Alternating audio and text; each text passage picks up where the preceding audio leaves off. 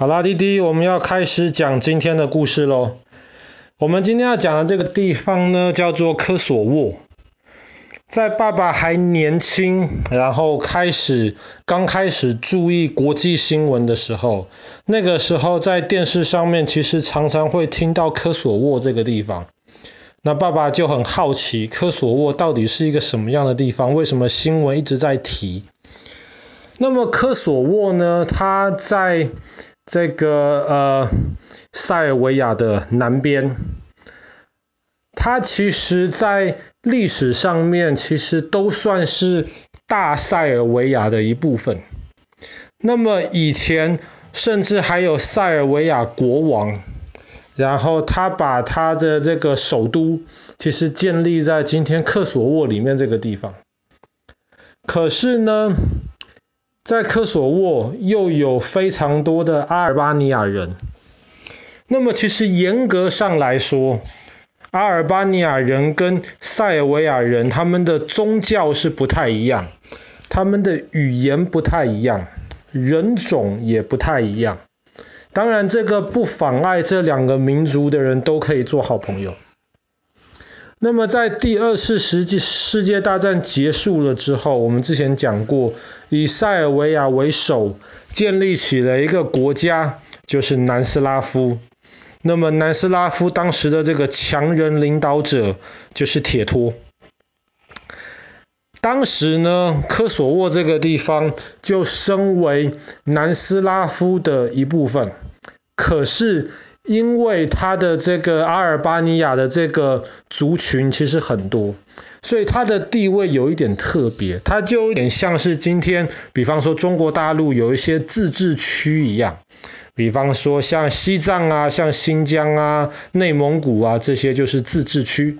所谓的自治区就是呢，它是这个国家的一部分，可是它又有。一定程度的自由可以决定，比方说在这在这个自治区的范围里面，他想做什么事情。所以当时科索沃是一个比较特别的一个地位。可是后来，后来南斯拉夫政府决定，他要取消掉这个科索沃特别的这个地位，科索沃就不再是自治区了。那么当时住在科索沃的老百姓，特别是阿尔巴尼亚老百姓，他们就非常非常的生气。本来他们可以享有更多的自由、更多的权利，可是现在就这样子要被取消掉了。后来当南斯拉夫解体的时候，就是我们之前讲过，比方说克罗埃西亚也要脱离南斯拉夫啦。然后，比方说这个黑山也要脱离南斯拉夫，波赫也要脱离南斯拉夫。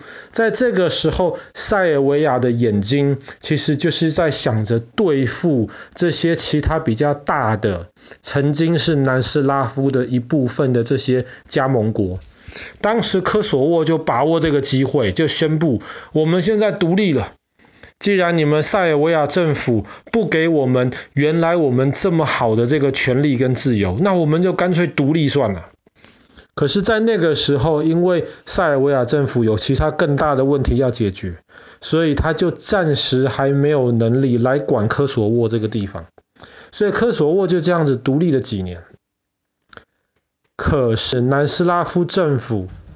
或是说塞尔维亚政府，当他们缓过气来了之后呢，他们就决定要好好的惩罚科索沃里面的这些阿尔巴尼亚人。怎么办呢？他们就下令要把这些阿尔巴尼亚人赶出去。本来阿尔巴尼亚人住在这边，这边是他们的家，他们的房子，他们全部的财产都在这边。塞尔维亚政府把他们都赶出去，然后把原来这些阿尔巴尼亚人的财产。转送给愿意搬到科索沃去居住的这些塞尔维亚人。那么当然被赶出去的这些老百姓非常的可怜，而且非常的生气，所以他们也要想尽办法来反抗。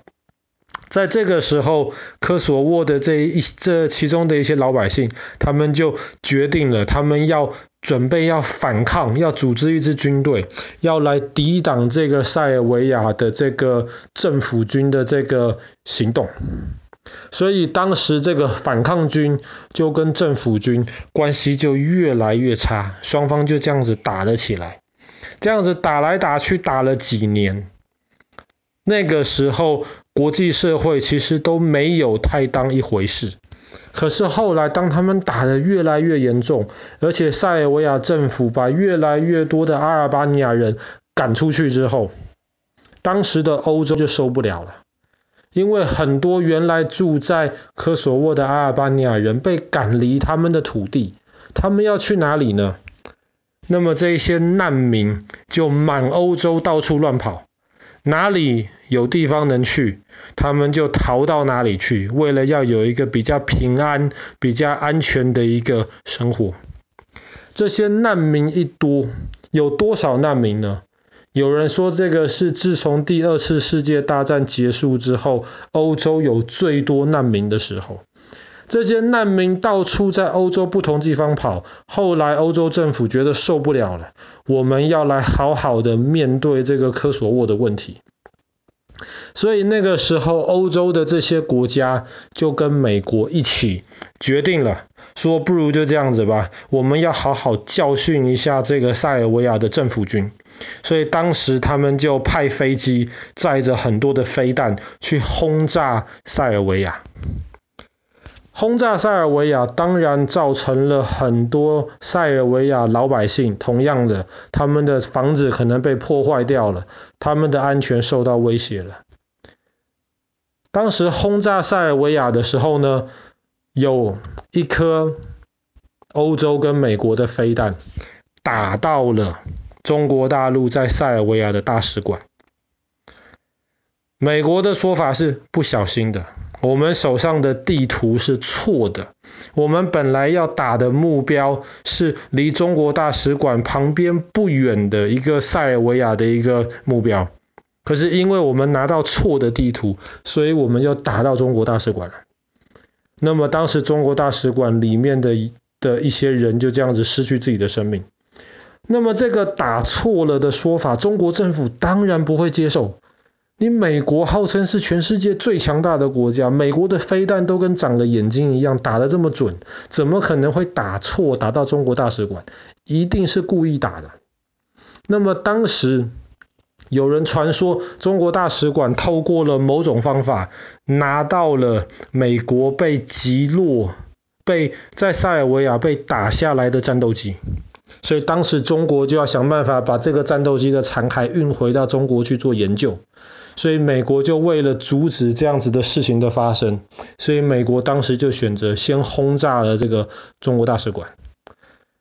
那么中国大使馆被轰炸了，所以当时这整个科索沃的这个战争就越演越烈。两边就开始你骂我，我骂你。苏联啊，中国啊，甚至是站在塞尔维亚政府这一边。然后美国啊，欧洲啊，就基本上站在科索沃的这一边。那么这一个科索沃的这个战争，欧盟介入的时候，大概打了两个半月。结果后来发现大家不可以再这样打下去了。如果大家再不克制的话，那么有可能有人就会在欧洲丢核子弹了。那就麻烦了，所以后来双方就决定我们退一步。当时的政府就决定，好吧，那么你这些科索沃的反抗军，你解除你们的武装，你们要把你们全部的武器销毁。当你们这么做到的时候，塞尔维亚人就决定退兵。所以今天。科索沃相对是一个暂时和平的地方。其实塞尔维亚还是认为科索沃是他的一部分，塞尔维亚还是认为科索沃还是一个自治省。连带的，当时支持塞尔维亚的俄罗斯啊、中国啊、印度啊，全部都不承认科索沃是一个独立的国家。但是当然，你如果看美国或是看欧洲这些国家的地图，他们就会把科索沃从塞尔维亚分出来，认为它是一个独立的国家。那么直到今天，住在那边的老百姓虽然得到暂时的和平，但是生活还是有点提心吊胆。好啦，那么我们今天的历史，然后也造成了科索沃这个地方虽然很小，可是却是欧洲一个有名的一个火药库。然后也造成了很多原来在科索沃生活的这些老百姓变成难民，流离失所。我们今天讲的就是这场科索沃战争。